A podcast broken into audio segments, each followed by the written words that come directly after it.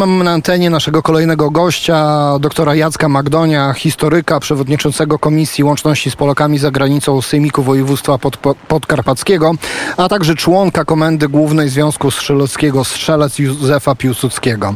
Dzień dobry Jacku. Dzień dobry panie redaktorze, dzień dobry Arturze, dzień dobry państwu. E, Jacku, dzisiaj mamy wyjątkowy dzień. Mamy 79. rocznicę upamiętnienia rzezi na Wołyniu, upamiętnienia krwawej niedzieli.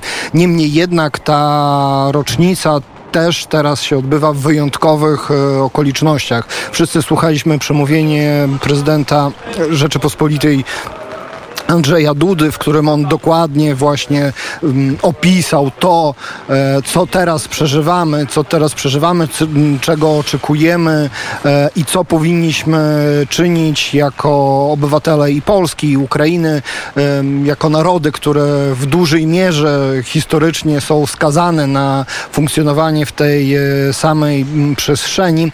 Ale jak ty, jako historyk, ale także baczny obserwator rzeczywistości. Widzisz właśnie tą przemianę. Tutaj często pada słowo pojednanie, tak? Tylko tutaj bardziej ja bym chyba określił to jako proces, proces dążący do e, pojednania. Jak to jest właśnie z twojej perspektywy? Moje zdanie na ten temat jest dość sceptyczne. Uważam, że proces przyswajania sobie faktów historycznych i i też osiągnięcia pewnej refleksji nad tym będzie trwał bardzo długo. Paradoksalnie ta straszna wojna, która teraz się toczy, ona tą refleksję przyspieszyła, ale ja stoję na gruncie jednak przemyślenia tych wszystkich faktów i tych wszystkich problemów na gruncie y, chrześcijańskim, na gruncie religijnym. Y, Polacy i Ukraińcy to generalnie chrześcijanie i y, będąc y, częstym gościem na Ukrainie i uczestnicząc w różnych rozmowach, y, nie jestem optymistą, że politycy doprowadzą do szybkiego pojednania. Natomiast y, y, wydaje mi się, że musimy rozmawiać między sobą jako chrześcijanie i y, podstawową kwestią jest pochówek tych pomordowanych, którzy wołają o pomstę do nieba tak naprawdę. I ja nie, nie wymagałbym na ten moment zbyt wiele jeśli chodzi o refleksję historyczną, natomiast y, wymagałbym tego, żeby w końcu po chrześcijańsku pochować ofiary y, rzezi wołyńskiej i te wszystkie ofiary tego strasznego konfliktu z okresu II wojny światowej i, i, i lat jeszcze następnych. No tak, bo jest kilka faktycznie poziomów. Jest poziom e, zwykły, ludzki, mówiąc e, kolokwialnie, i na tym poziomie to porozumienie jest e, widoczne w sumie od lat, e, ale także, tak jak zaznaczyłeś, jest poziom e, polityczny, e, na podstawie, który jest budowany właśnie na podstawie jakiejś refleksji historycznej. I faktycznie, jeżeli my nie odniesiemy się do, do samego początku, czyli tak naprawdę do ideologii, która doprowadziła do E, do, danych e, wydarzeń, to w tym momencie nie będziemy w stanie poruszać się dalej. Nie znajdziemy wspólnych e, wspólnych tez łączących zarówno polityków, czy też państwo ukraińskie z państwem polskim. Ale mm, jak myślisz, Jacku, na daną, na, na, daną chwilę te wszelkie deklaracje na bardzo wysokich poziomach, bo deklaracje na poziomie prezydenckim uznaje za poziom na najwyższy, czy one mają szansę właśnie schodzić e, w dół? Czy na przykład właśnie funkcjonariusze państwa ukraińskiego, czy też, czy też e, polskiego um, będą w stanie współpracować właśnie na poziomie tym historycznym, czyli profesjonalnym um, poziomie historycznym, który dalej będzie dawał odpowiednie tezy dla, dla urzędników e, i, no i polityków e, i oni będą w stanie w porozumieniu właśnie mm, upamiętnić te, e, te ofiary w sposób właściwy, tak jak to określiłeś, w sposób chrześcijański. Moje wrażenie jest następujące. Obaj prezydenci, obecnie urzędujący i, i Andrzej Duda i Władimir Zełęński, to są prezydenci, którzy umieją ze sobą rozmawiać i jestem gotów zaryzykować taką tezę, że właściwie jeśli ci prezydenci tych spraw nie naprawią, to ich następcy już tego nie będą mieli szansy y, dokonać. Y, dlatego y, no, czas jest bardzo ciężki, bardzo trudny, wręcz niesprzyjający grzebaniu w historii, że tak na skróty powiem, ale z drugiej strony y, myślę, że y, wiele wątpliwości, szczególnie y, jakichś obaw ukraińskich w stosunku do Polski i Polaków zostało rozwianych i to sprzyja temu, żeby rzeczywiście do sprawy podejść jak należy, podejść uczciwie. Dlatego no, marzy mi się, marzy mi się doprowadzenie choćby podstawowych spraw, y, uporządkowanie cmentarzy. Natomiast no, y, będąc często w Lwowie, widząc pomnik Bandery czy tablicę ku czci Szuchewycza na ścianie jednej z polskich szkół czy polskojęzycznych szkół, no, no nie wierzę, że, że ten pomnik zniknie czy, czy zniknie ta tablica w Lwowie. Natomiast y, może zwrócę uwagę, że y, refleksja historyczna, o której y, mówi, mówimy, ona następuje na poziomie pewnych wydarzeń z wieku XVII.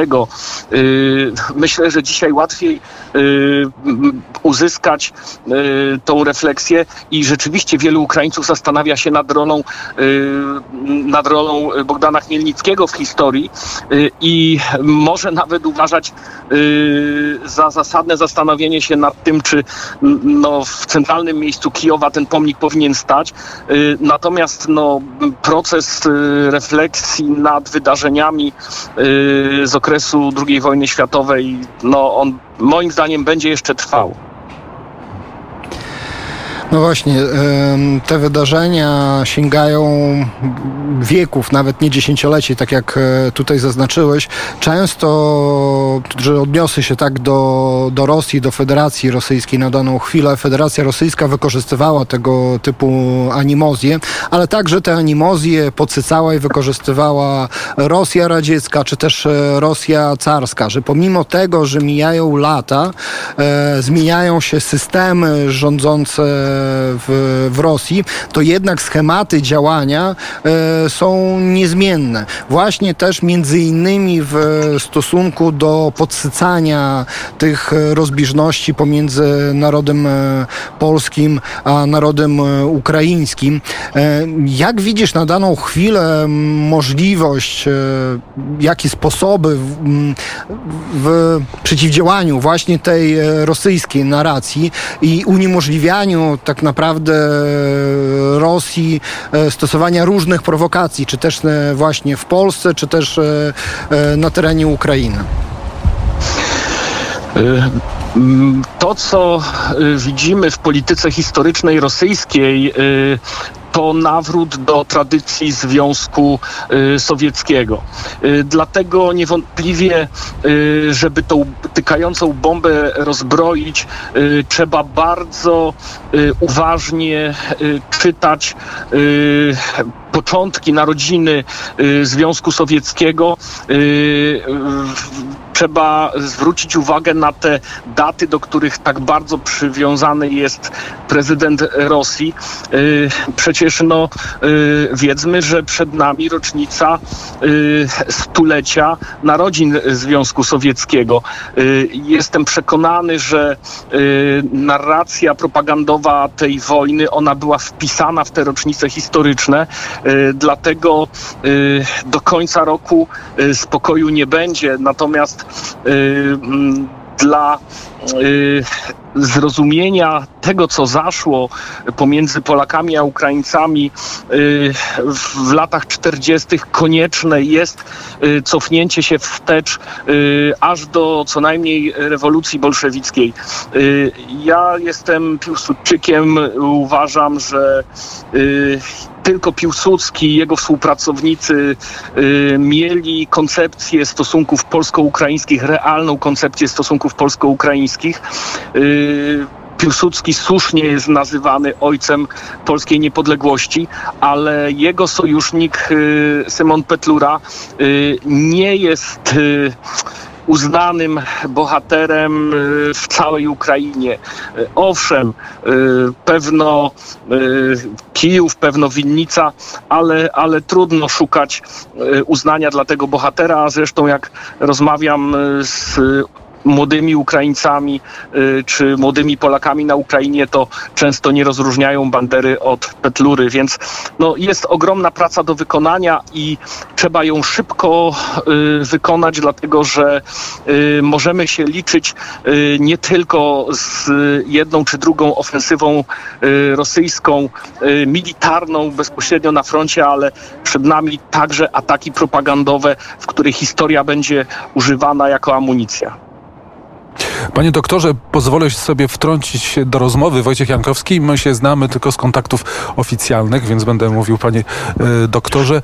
E, zaskoczyło mnie to, ale w trakcie tej rozmowy pomyślałem, że to jest e, dobry pomysł. Sięgnął pan aż do Bohdana Chmielnickiego i właściwie można zaryzykować tezę, że on jest twórcą całego nieszczęścia, że to przekazanie Ukrainy Moskwie ma tak daleko idące konsekwencje i te stulecia wyżynania się były zupełnie zupełnie, mówiąc tutaj bardzo takim zimnym, chłodnym językiem, niepotrzebne, bo jak przychodzi, mówiąc kolokwialnie, znowu co do czego, to okazuje się, że jesteśmy z Ukraińcami skazani na siebie, na współpracę. Jeżeli ona wypływa z czystego serca, tak jak teraz, to bardzo dobrze. Jeżeli wynika z kalkulacji, to też dobrze, ale w każdym razie ten błąd i ta zbrodnia poniekąd została popełniona dawno temu i może dlatego też Chmielnicki stoi w Kijowie, bo to przecież pomnik y, wystawiony y, dawno temu.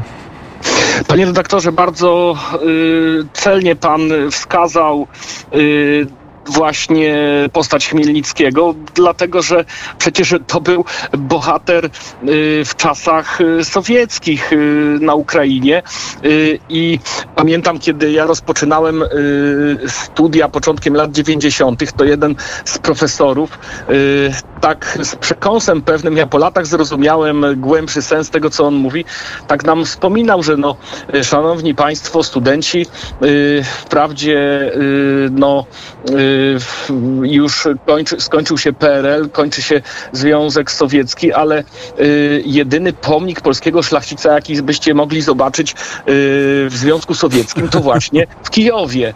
No i y, to jest właśnie to wszystko, o czym mówimy. Tak naprawdę to podkreślał przecież już zmarły świętej pamięci profesor Wieczorkiewicz, historię Polski należy napisać na nowo. Słuchając wielu dyskusji, y, zresztą bardzo nieraz uznanych historyków, y, ja y, mam pewne wrażenie, bo jestem człowiekiem, którego edukacja na poziomie podstawowym i średnim właściwie przypadła na ten okres schyłkowego PRL-u, ja mam wrażenie, że patrzenie na ten straszny okres dwudziestowieczny historii polskiej i ukraińskiej, y, mm, to patrzenie jednak jest obarczone y, tym, czym karmiono nas y, w PRL-u. My nie rozróżniamy upas początkowego okresu i z późniejszego. Dla nas UPA to jest ta cały czas formacja, która popełniła zbrodnie. Natomiast tu trzeba zejść na poziom konkretnych nazwisk, to co zresztą tu już wybrzmiało w tej y, audycji, y, trzeba zejść y, na, na ten poziom konkretnych miejscowości, wiosek i myślę, że jeśli by udało się uzyskać to, żeby po prostu odnaleźć te szczątki i przygotować cmentarze, to ten proces dochodzenia do prawdy i, i, i towarzysząca temu refleksja, ona spowoduje, że stosunki polsko-ukraińskie się naprawią i one nie będą wynikać z jakichś porywów serca spowodowanych tym, że widzimy straszne y, obrazy wojny, y, tylko będzie wynikała y, z refleksji, która będzie dotyczyła nie tylko ostatnich kilku miesięcy, ale ostatnich kilku wieków. Dziękuję Jacku za te mądre, przemyślane słowa. Teraz musimy niestety już kończyć. Bardzo dziękuję, że przyjąłeś nasze zaproszenie do, do spotkania, do rozmowy w audycji Radia Wnet. Dziękujemy panie doktorze za rozmowę. Dziękuję bardzo.